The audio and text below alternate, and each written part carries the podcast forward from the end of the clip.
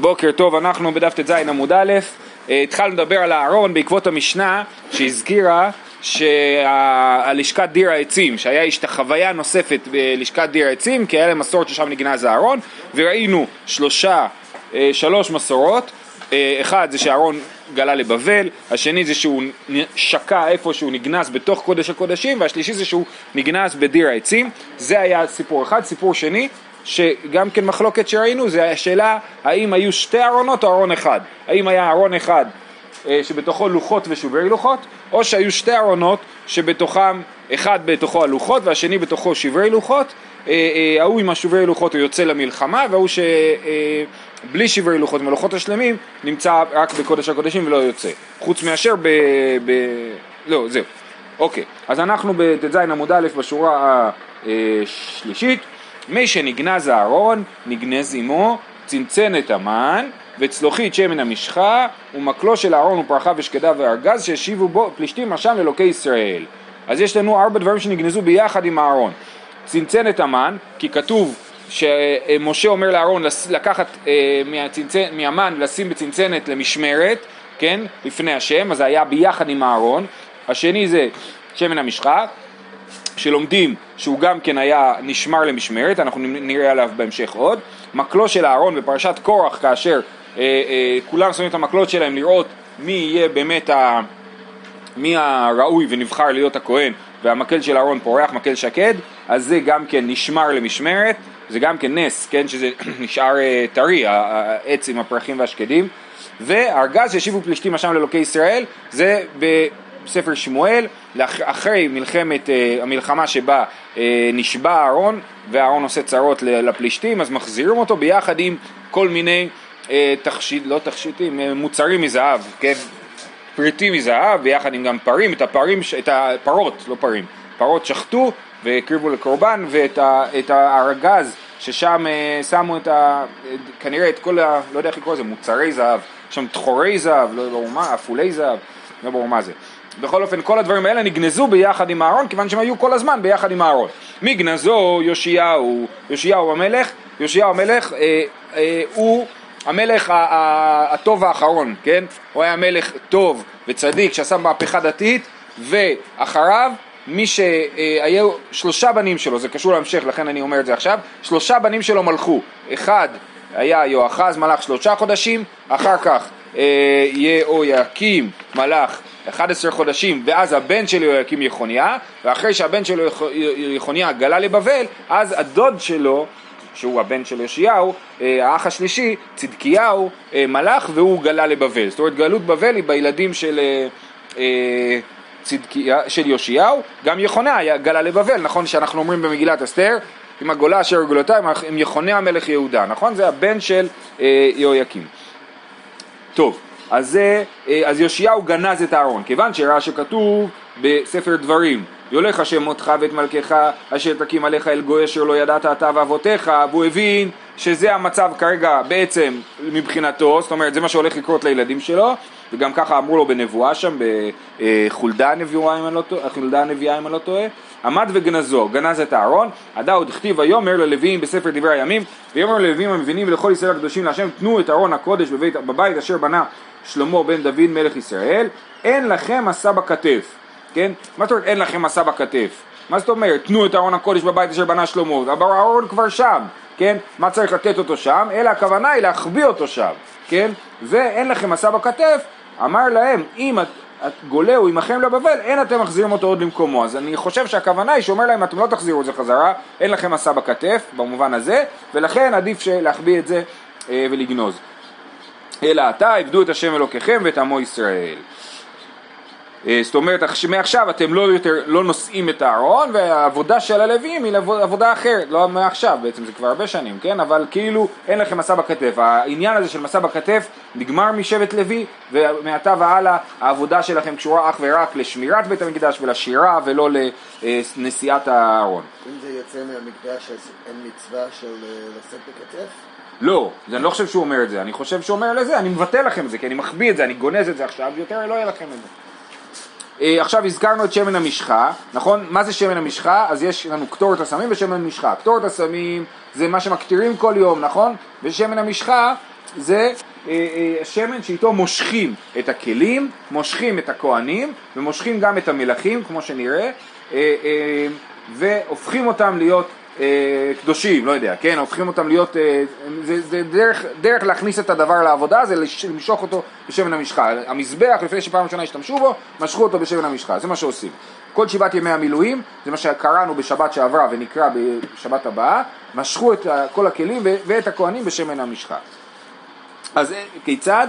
ואתה אקח לך וכו' וקידה 500 וגומר שהן 1,500 קנים, כן, כתוב, קח לך שמים ראש מור דרור 500 וקידה 500 וקינמון בוסם מחציתו 50 ו-200, נדמה לי שזה בסדר הפוך, אוקיי, קינמון בוסם ואחר כך קידה 500, כן, יפה, אז מחציתו 50 ו-200, זאת אומרת שביחד זה יוצא 500, אז סך הכל יוצא 500 מנה, כל הבשמים שהביאו, שמן זית הין, ושמן זית הביאו הין, כמה זה הין? 12 לוג, שבו שולקין את העיקרין, דיבר רבי מאיר, רבי מאיר אומר, לוקחים את כל הבשמים האלה, ומבשלים אותם בשמן, 12 לוג, זה משהו כמו, אני יודע מה, 3.5 ליטר, 4 ליטר שמן, כן? דיבר רבי מאיר, רבי יהודה אומר, שולקן היה במים, בבבלי וברש"י על התורה בפרשת כי תישא זה מופיע ביותר בהרחבה, הוא אומר לו איך זה יכול להיות, אין יחס בכלל בין הכמויות, ב-12 לוג שמן אתה לא מצליח לבשל 1,500 מנה של בשמים, ולכן הוא אומר לו שהיו מבשלים את זה במים, שולקן היה במים את העיקרים ונותן שמן על גביהן אחרי שהם מבושלים, בשביל שהם לא יספחו את כל השמן, אז קודם מבשלים אותם במים, עכשיו שהם ספוגים במים אז אנחנו שמים על זה את השמן, מי שהיה קולט את הריח היה מעבירו, הוא מניח את השמן על הבשמים ואחר כך פשוט מוציא אותו מהבשמים, וכדרך שהפטמין עושים הדוד הכתיב שמן משחת קודש, וככה עושים. אז זה מחלוקת רבי מאיר ורבי יהודה, איך היו מכינים את שמן המשחה, האם מבשלים את הבשמים בשמן, או רק מניחים את השמן על הבשמים והוא מקבל את הריח. תני רבי יהודה ברבי אלי, שמן המשחה שעשה בו משה במדבר, מעשה ניסים נעשה בו. אז בבבלי הדבר הזה מופיע בתור תירוץ לקושייה, כן? זאת אומרת הקושייה שרבי יהודה שאל רבי מאיר, איך מספיק שהין שמן זית לבשל בו, אז אומר לו הרבה ניסים היו שם, כן? מעשה ניסים נעשה בו, מתחילה ועד סוף, שמתחילה לא היה לה 12 לוג, שנאמר שמן זית הין, אם לסוך בו את העיקרין לא היה בו ספק או סיפק, על אחת כמה וכמה שההוא בולע, והעצים בולעים, והיורה בולעת, כן? זאת אומרת, אומר לו, אפילו למשוך את העיקרין, זאת אומרת, לשים, לצפות את כל העיקרים בשמן זה לא מספיק 12 לוג. קל וחומר, אתה הולך לבשל את זה, וכשאתה מבשל אז חלק מתעדה, וחלק נבלע בכלי, וחלק נבלע בשורשים, כן, העצים בולעים, העצים הכוונה היא פה לבשמים, אז בקיצור, אין סיכוי שנשאר שם 12 לוג, ואז מה עשו? ממנו נמשכו המשכן וכל כליו, השולחן וכל כליו, המנורה וכל כליה, וממנו נמשכו אהרון כהן גדול ובניו, כל שבעת ימי המילואים, כמו שאמרנו, כל יום מחדש, וממנו נמשכו כהנים גדולים, ומלכים, בסוגריים, מלך בתחילה, טעון משיכה, מלך בן מלך, אין טעון משיכה. אני רק רוצה לסיים את הסוגריים, ואז נחזור לזה, מה איתה מקום משכהו כי זהו, זה טעון משיכה בין בנות טעון משיכה, אבל כהן גדול בין כהן גדול, אפילו עד 10 דעות טעון משיכה, וכולו קיים לעתיד לבוא, זה הנס. עד עוד הכתיב, שמן משחת קודש יהיה זה לי לדורותיכם. זאת אומרת, למרות שבישלו את זה, ולמרות שהשתמשו בזה, וממשיכים להשתמש בזה למשוך כהנים גדולים עד היום, ומלכים רק מדי פעם, עדיין נשאר 12 לוג, זה הנס. כן, איך יודעים שנשאר 12 לוג? אז א', פשט הפסוק זה שמן קודש יהיה לי, זה לי לדורותיכם, וב' יש פה גימטריה, זה 12, והיו 12 לוג, כן? אז כאילו נשאר עדיין 12 לוג לדורותיכם. עכשיו... מה העניין שדווקא בשמן המשחה יש נס? יש נס, לא יודע. זה שמן באמת... לא כתוב על כהנים. כן, זה קצת מזכיר לי להבדיל את המסורות האנגליות על הקדשת המלך ארתור, כן? שהוא מוציא את החרב, נכון? הוא היחיד שהוא הצליח להוציא את החרב. אז כאילו, במיוחד לגבי מלכים וכהנים גדולים, הרעיון הזה של המשיכה, זה כאילו, זה באמת הקדשה, זה באמת הופך את... כן, זה ששמו עליו שמן, זה הופך את זה לדבר דרמטי, גם נראה את זה בהמשך. זה משנה מאיזה כלי שמו את השמן על המלך, כן? אז זה באמת שמן כאילו פלאי, כן? ומלא גם הנס הזה קרה בו. עכשיו, חוץ מזה, מה שבעצם קורה פה זה להגיד, תקשיב, אם אין פה נס, אז אפילו בפשט אין לי שמן. אז יש נס, הנס כבר ממשיך, שתישאר הכמות כאילו הרגילה. נס פח השמן, בדיוק, זה נס פח השמן המאמין, הקדום. טוב, עכשיו נחזור לסיפור של המלך. מה כתוב פה? שכהנים גדולים תמיד נמשכים בו, אבל מלכים, מלך בתחילה טעון משיכה, מלך בן מלך אין טעון משיכה. זאת אומרת, מלך שמתחיל שושלת הוא צריך משיכה, כמו שאול שלא התחיל שושלת אבל ניסה להתחיל שושלת, דוד צריך שושלת, אבל מלך בן מלך לא טעון משיכה, כי הוא כבר נמשך מאבא שלו, כן? איך אנחנו יודעים? הוא מושכהו, כי זהו, זה נאמר על דוד, ששמואל, הקדוש ברוך אומר לשמואל, זה המלך, אותו אתה צריך למשוך, כן? זה טעון משיכה ואין בנו טעון משיכה. אבל כהן גדול, בן גדול לגדול, אפילו עד 10 טעון משיכה, אוקיי? אז זה הדבר הזה. אין מושכים מלכים אלא על גבי המעיין. עכשיו אנחנו עוברים למשיכת מלכים, אין מושכים מלכים אלא על גבי המעיין, שנאמר, והרכבתם את שלמה בני על הפרדה אשר לי, והורדתם אותו אל גיחון, ומשך אותו שם צדוק הכהן ונתן הנביא למלך ישראל. אבל רגע אמרנו שלא מושכים מלך בן מלך, אז למה משכו את שלמה? תכף נראה שמושכים מלך בן מלך שיש איזה מחלוקת, שיש איזושהי בעיה בהמלכה, אז עושים את זה. אבל בכל אופן הוכחנו שאין מושכים מלך אלא גבי המעיין. עכשיו הערה, אנחנו עושים תשליך בראש השנה, נכון? אז באמת יש חסידויות שמקובל לעשות את התשליך בעשרת ימי תשובה. תשליך ללכת למים, נכון? ולעשות תשליך. אז באמת, כי באמת אתה חושב על זה, מה הקשר בין תשליך לראש השנה? ראש השנה יש כאלה שנוהגים לא להזכיר חטאים בכלל, אפילו באבינו מלכנו, נכון? ופתאום, אתה מה עושה? תשליך, יכבוש יבנותינו, תשליך במצוות ים כל חטאותם, להיפטר מהחטאים. מה הקשר לראש השנה? זה לא קשור מהותי, כן? אז פעם שמעתי מחותני, שדווקא הקשר של תשליך לראש השנה, זה העניין של אין מושכים מלכים אלא על גבי המעיין. זאת אומרת, המלאכה, זה העניין של ראש השנה, המלאכת הקדוש ברוך הוא, איפה עושים את זה? על גבי המים. כן? אז לכן אנחנו הולכים למים בראש השנה, ולא בגלל להיפטר מהחטאים. זה מנהג, אני לא יודע, לא מכיר את השורשים של המנהג, שאלה טובה. טוב. אין מושכין מלך בן מלך, אלא מפני המחלוקת. מפני מה נמשך שלמה, או מפני מחלוקתו של אדוניהו. אדוניהו ניסה להשתלט על המלוכה, ולכן משכו את שלמה. אני מקבל את המנדט וכו'.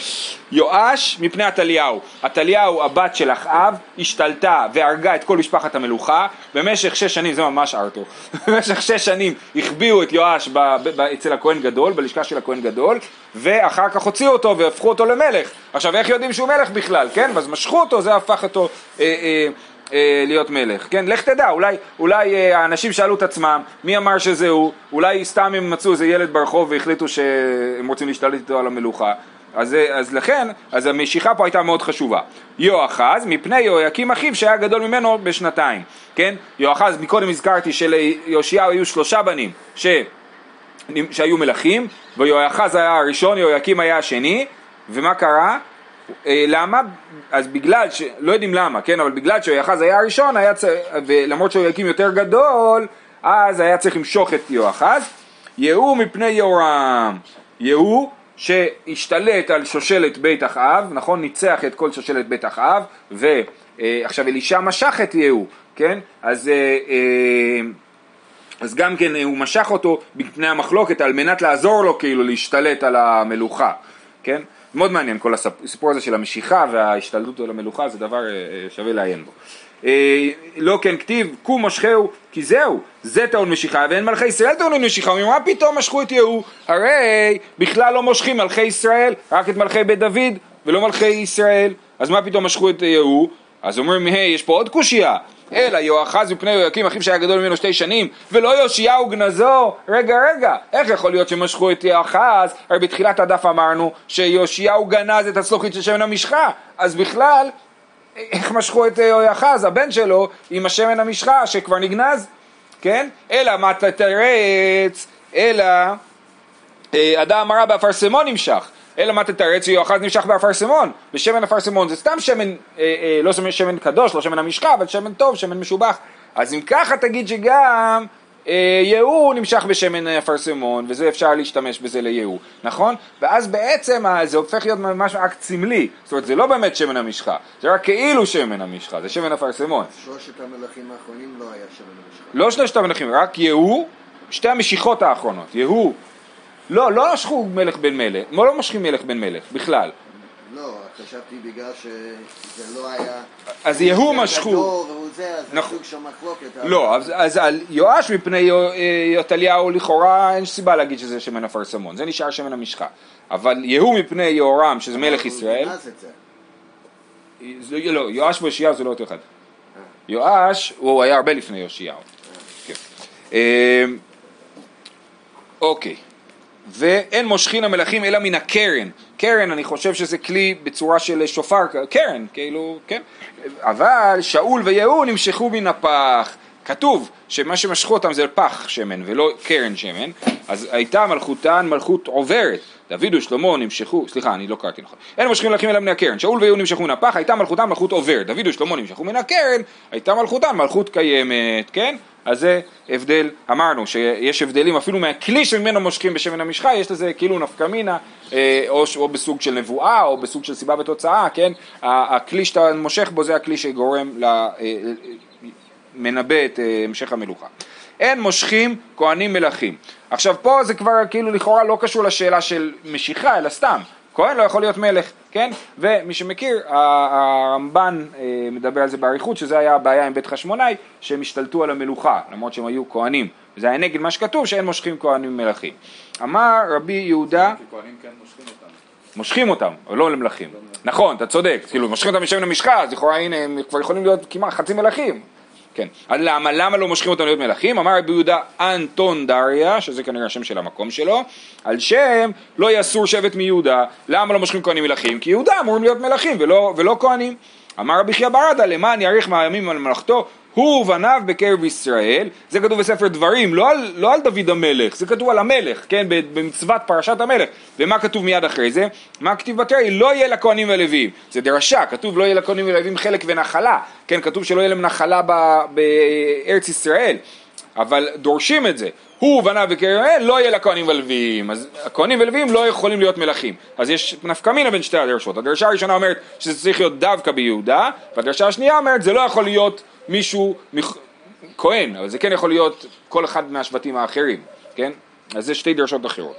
אמר רבי יוחנן. מה, יש מישהו שיכול להיות משבטים אחרים? בעיקרון, כשבספר דברים, כן, עובדה ששאול הומלך. זאת אומרת, בעיקרון, כשנכתבה פרשת המלך, אז עדיין הכל פתוח, אנחנו עוד לא יודעים לאן זה ילך. אם אתה חולק על הלא יסור שבט מיהודה, אתה נכון, לא יסור שבט מיהודה וחוקק בין הרגליו, משמע כבר נגזר מהתורה שיהודה היום מלכתו. אני חושב אולי זה המחלוקת פה בין שניהם. אמר רבי יוחנן, הוא יוחנן הוא יואחז. יש סתירה בין התולדות המשפחה של יאשיהו. אנחנו דיברנו על 3 בנים, יואחז, יהויקים וצדקיהו, נכון? אבל בספר דברי הימים כתוב הוא יוחנן, כתוב יוחנן, יהויקים, שלום וצדקיהו, 4 בנים אחרים, כן? אז הוא אומר הוא יוחנן הוא יואחז, ויואחז לא מוזכר שם. אז הוא אומר יוחנן ויואחז אותו דבר. אוקיי, והיה כתיב הבכור יוחנן, ואמרנו שיוחנן לא היה בכור, אלא יהויקים היה בכור, בכור למלכות, כן, אז בכור יוחנן הוא בכור למלכות. אמר רבי יוחנן, יש למישהו את הפסוק בשטיינזץ, אולי זה יעזור לנו? כן. ובני יאשיהו הבכור יוחנן, והשני יהויקים, והשלישי צדקיהו, והרביעי שלום. יפה. כן, אז זה בכלל לא מתאים לשושלת שאנחנו מכירים בשום צורה שהיא. אז מה התשובה? זה לא בכור בבכורה, אלא בכור עכשיו מדובר פה על המלוכה. אז מי היה המלך הראשון? יוחנן, שזה יואחז, נכון? אמר בי יוחנן, הוא שלום, הוא צדקיהו. צדקיהו ושלום זה אותו בן אדם. והכתיב השלישי צדקיהו והרביעי שלום, כתוב, משמע שזה 2 אנשים אחרים. תשובה? שלישי לתולדות, רביעי למלכות. הוא היה שלישי לתולדות, הוא היה האח השלישי, אבל הוא היה רביעי למלכות. למה הוא היה רביעי למלכות? כי אחרי יהויקים, מלך הבן שלו 3 חודשים, יהויכין, כן, או יחוניה. אז צדקיהו היה הצאצא הרביעי של יאשיהו שמלך. צדקיהו, שצידק עליו מידת הדין. שלום, שבימיו שלמה מלכות בדוד, שלמה נגמרה. כן, כי הוא היה המלך, באמת זאת הגלות. לא שלום אב השמי ולא צדקיהו אב השמי, אלא מתניה הדאו דכתיב, וימלך מלך בבל את מתניה דודו תחתיו, ויסב את שמו צדקיהו. אז כתוב במפורש קראו לו מתניה, ובדברי הימים כתוב שלום וצדקיהו, אנחנו מסבירים שזה אותו בן אדם, אלא זה 2 כינויים שניתנו לו בעקבות כאילו העניין שלו, כן? אחד זה שהוא צידק עליו את הדין, זה דווקא אומרים עליו משהו חיובי, שהוא צידק עליו מידת הדין, ושלום ששלמה מלכות דוד בימיו. אמר רבי יוחנן. עכשיו אנחנו חוזרים לדבר על ארון הקודש, ממש בעקבות התיבה עבודה. אמר רבי יוחנן, באמה של 6 טפחים היה אהרון עשוי. מן טענה באמה של 6 טפחים? רבי מאיר דתנן. רבי מאיר אומר, כל האמות היו בבינונית. רבי יהודה אומר, בניין 6, של כלים 5. אז יש לנו מחלוקת תנאים. האם הכלים היו באמות של 6 טפחים או באמות של 5 טפחים? עכשיו, טפח זה גודל קבוע, כן? השאלה היא כמה זה אמה. האם אמה זה 6 טפחים או 5 טפחים? אז כולם מסכימים שבבניין האמות הן אמות של 6 טפחים. בגדלים, במידות של המקדש, זה 6 טפחים. אבל במידות של הכלים, אולי זה 5 טפחים. למה להגיד דבר כזה? אני לא יודע. אין לי הסבר הגיוני לזה. בכל אופן, רבי יוחנן וריש לקיש נחלקים מי צודק, כן? רבי יוחנן הולך כמו רבי מאיר, שהכלים הם בגודל של 6 טפחים, האמות, וריש לקיש הולך כמו רבי יהודה בהמשך, של גודל של 5 טפחים. אוקיי? עכשיו, איך זה מסתדר? על דעתי דרבי מאיר, דו אמר, באמה של 6 טפחים, היה ארון אורכו עשוי, אורכו של ארון 15 טפחים. עכשיו הגמרא ממש מסבירה את עצמה אחד לאחד. אם האמה היא 6 טפחים, אז הארון מהגודל שלו 15 טפחים. למה? כתוב 2.5 אורכו, אמת השיטה, אמה זה 6, ואמה השיטה עוד אמה זה עוד 6, ופלגות אמה, חצי אמה, תלתה, כן? אז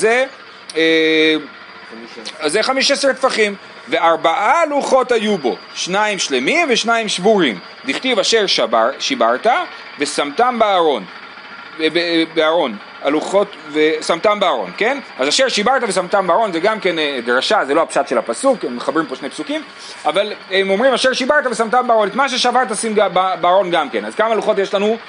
2 שהם 4, כן? כל לוחות זה 2, כן? אז זה 2 שהן 4. והלוחות היו כל אחד ואחד אורכו 6 טפחים, רוחבו כתוב 6, כתוב בסוגריים 3, כנראה שהתשובה היא 3, כן? כל לוח הוא 3, אז הלוחות הם 6, כן? הלוחות הם 6 טפחים, 2 לוחות ביחד זה ריבוע של 6 על 6, כן? למה לא להגיד שכל אחד יש 6? כי אז לא מסתדר עם ההמשך. אומר, תן אורכן של לוחות לאורכו של ארון, אז אתה שם 2 לוחות לאורך הארון, אז יש לך 12 טפחים, נכון? 6 ועוד 6, אז זה 12 טפחים. נשתייר שם 3 טפחים מיותרים, כן? כי אמרנו שהארון הוא 15 טפחים. תן מהם חצי טפח לכל כותל, כן? העובי של הארון בעצמו, כי ה-15 טפחים זה מדידה מבחוץ, ויש את העובי של הכתלים שלו, זה חצי טפח כל זה, אז מוריד לנו טפח, נשארו 2 טפחים. נשתייר 2 טפחים לספר תורה. היה גם ספר תורה בתוך הארון. רוחבו שישכב בעצם בצורה, תחשבו שספר תורה זה מגילה, תחשבו על מגילה אחת, לא על 2 כמו שיש לנו, מגילה אחת שבעצם שוכבת, שהאורך שלה הוא לרוחב הארון, ו2 טפחים זה העובי שלה בעצם, בסדר? נדמה לי שיש ציור בשטיינזלץ שמדגים את זה. נשתער 2 טפחים לספר תורה. רוחבו של ארון 9 טפחים. דכתיב אמה וחצי רוחבו. אמתה זה 6 טפחים. ופלגות אמתה 3. אז הרוחב של ארון זה 9 טפחים. ו4 לוחות היו בו, אמרנו, זה חוזר על עצמו שוב פעם, הגרא אומר שצריך למחוק את זה. 4 לוחות היו בו, 2 שלמים ו2 שבורים, דכתיב אשר שיברת ושמתם בארון. הלוחות היו כל אחד ואחד אורכן 6 טפחים ורוחבן 6 טפחים. תן רוחבן של לוחות לרוחבו של ארון, נשתייר שם 3 טפחים, חצי טפח מכאן לכותל זה וחצי טפח מכאן לכותל זה, וטפחיים לשילוט מקום שספר תורה מונח. 2 לשילוט, זה טפחיים לשילוט, זה שאומר שיהיה לך נוח להוציא דברים, כן? אתה יכול להכניס את הידיים שלך, אז צריך לשים שם עוד 2 טפחים אוויר משני הצדדים, בסדר? זה 15, סליחה, רוחב 9, 6 זה ללוחות עצמם, טפח אחד זה לדפנות, ועוד טפח מכל צד, שמים את הלוחות באמצע בשביל שתוכל להוציא, לא שבאמת מוציאים אותם, אבל שזה באמת משהו סמלי לכאורה, שיהיה לנו נגישות ליד, לתפוס את הדבר הזה, למרות שבאמת אנחנו לכאורה משאירים את זה סגור ולא נוגעים בזה. שהרבי היה מקפיד על הלוחות, א' שלא יהיה את הקשת הזאת, נכון, זה נכון, אבל גם שיהיה בצורה מרובעת, כן, זה פחות עושים איזה עניין, אבל גם כן. זאת אומרת, אתם יודעים שמציירים את הלוחות עם עיגולים למעלה, פה רואים שאין לזה מקור, נכון? זה באמת היה ריבוע של 6 טפחים על 6 טפחים. רבי שמעון בן לקיש אמר, כל זה היה שיטת רבי יוחנן. עכשיו השיטה השנייה, רבי שמעון בן לקיש אמר, באמה בת 5 טפחים היה ארון עשוי. מן טענה באמה בת 5 טפחים רבי יהודה, לתנינן תמן רבי יהודה אומר, אמת הבניין 6 של הכלים 5, והאין ארון כלי, ארון הוא כלי, אז זה 5 טפחים. על דעתי די רבי יהודה, דו אמר, באמה של 5 טפחים, היה אורכו עשוי 12 טפח ומחצה, האורך של אהרון הוא 12.5 טפחים. עכשיו פה זה ממש מסבירים כמו לילדים מפגרים, כן, דכתיב, 2.5 אורכו, אמת 5, ואמת 5, ופלגות אמת 3 ופלי, כן, 2.5, וארבע לוחות היו בו, 2 שלמים ו2 שבורים, דכתיב אשר שיברת ושמתם בארון, והלוחות היו כל אחד ואחד, אורכן 6 טפחים ורוחבן 6 טפחים. הגודל של הלוחות לא משתנה לפי מחלוקת התנאים, הוא נשאר 6 טפחים על 6 טפחים. בכל אופן, תן אורכן של לוחות לאורכו של ארון, נשתייר שם 0.5 טפח. אם אתה מכניס את זה, זה יוצא, יושב בול בפנים, 12.5 טפחים יש לנו, נכון? ואז נשאר 0.5 טפח. אז העובי של הדפנות של הארון לפי שיטת רבי יהודה חייב להיות יותר דק מהעובי של הדפנות לפי שיטת רבי יוחנן, כן? כי אם זה 12.5 מבחוץ ו12 הלוחות, אז 0.5 טפח צריך להתחלק לשני הצדדים, אצבע אחד לכאן ואצבע אחד לכאן.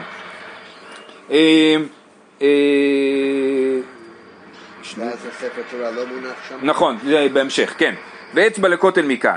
רוחבו של ארון 7 טפחים ומחצה, דכתיב אמה 1.5 רוחבו, אמתה 5 ופלגות, אמתה 3 ופליג, אז זה 7.5 טפחים לרוחב, ו4 לוחות היו בו 2 שלמים ו2 שבורים, דכתיב אשר שבתה, שמתם בארון הלוחות היו כל אחד, אורכן 6 טפחים ורוחבן 6 טפחים, תן רוחבן לרוחבו של ארון, ונשתייר שם 1 טפח ומחצה. עכשיו, כיוון שאמרנו שהדפנות מצומצמות יותר, אז גם בצדדים הן מצומצמות יותר, כן? אז אצבע מכאן לכותל מכאן ואצבע לכותל מכאן, 0.5 טפח מכאן ו0.5 טפח מכאן, נשאר לשילוט, שוב פעם, לנגישות, שיהיה אפשר להוציא את הלוחות, להכניס את הידיים ולהוציא את הלוחות. שוב פה זה כאילו יש רק 2 לוחות. למה? 4 לוחות. אמרנו שהרוחב 6 על 6, אתה אומר לפי הרבי שהרוחב של כל לוח הוא 6 על 6. אתה אומר את זה 3 על 6? כן, נכון, לכן זה מסתדר לפי זה. אלא אם אתה אומר שזה שוכב אחד בשתי קומות, כי אני לא יודע מה היה העובי של הלוחות. יש פה בהמשך שיטה שהעובי של הלוחות היה גם כן 6 טפחים, זה היה ריבוע, כן?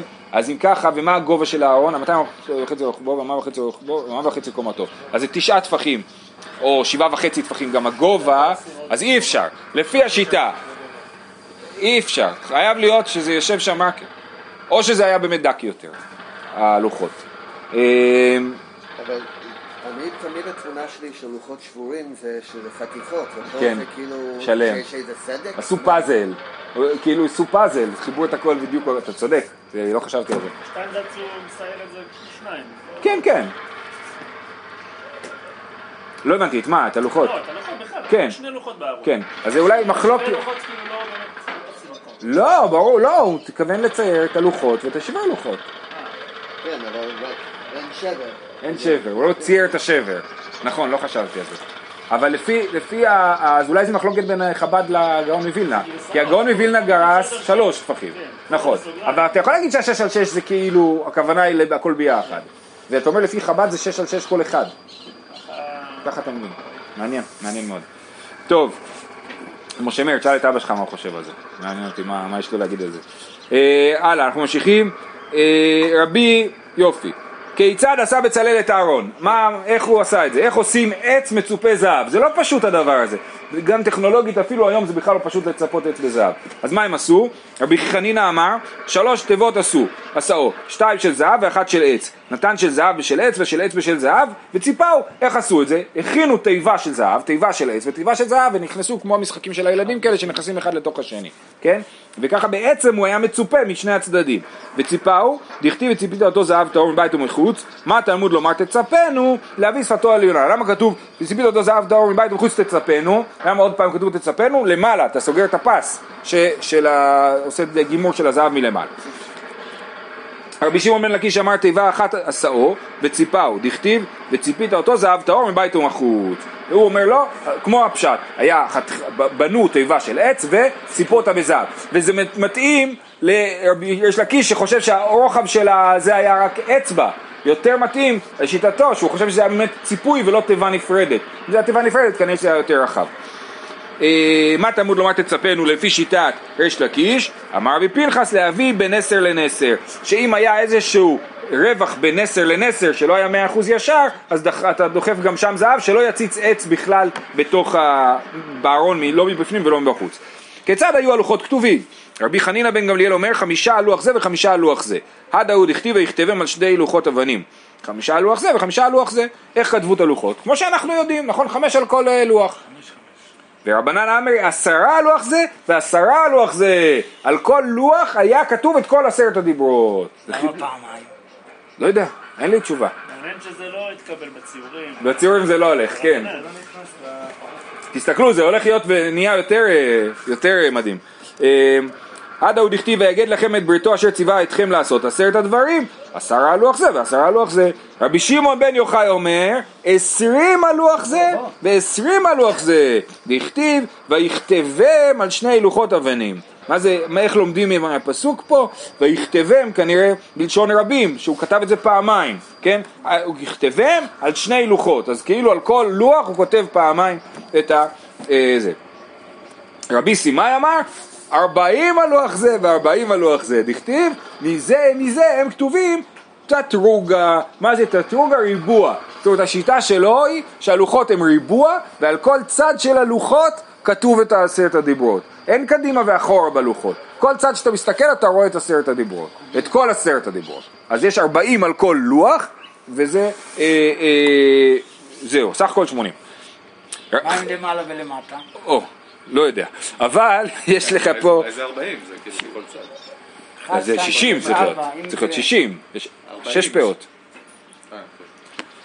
חנניה בן אחי רבי יהושע, אתם מכירים, יש רבי יהושע בן חנניה, אז חנניה היה גם האחיין שלו, זאת אומרת אח של רבי יהושע קרא לבן שלו על שם הסבא, אז חנניה בן אחי רבי יהושע אומר בין כל דיבור ודיבור דקדוקיה ואותיותיה של תורה, דכתיב ממולאים בתרשיש. איך כתוב? מאב, איך, מה, ספירים, לא? לא, שוקב עמודי 6 ממולאים בתרשיש, לא? מסתדים על עד ניפז, נדמה לי. ידיו גלילי זהב ממולאים בתרשיש. אז הידיו זה הלוחות, כן? שתי ידיים, שתי לוחות, ממולאים בתרשיש. אז מה זה ממולאים בתרשיש?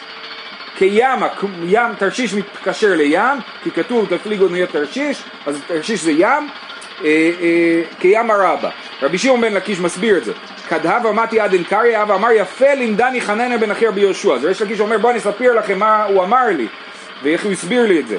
מה הים הזה בין גל גדול לגל גדול גלים קטנים? כך בין כל דיבור ודיבור דקדוקיה ואותיותיה של תורה. אז בין 10 הדיברות היה את הדרשות של חז"ל כאילו, או את התורה שבעל פה של שהייתה בין הדיבורים. זה עוד יותר קטן, כאילו הולכים ומקטינים את הכתיב. את הכתיבה, נכון, כן. אז זה מאוד מעניין, טוב, בכלל, 10 הדיברות זה... סליחה. אוקיי, עכשיו דיבור את הדבר מעניין, ופה אתם רואים שהוא מקבל פה מלא משמעות, כאילו.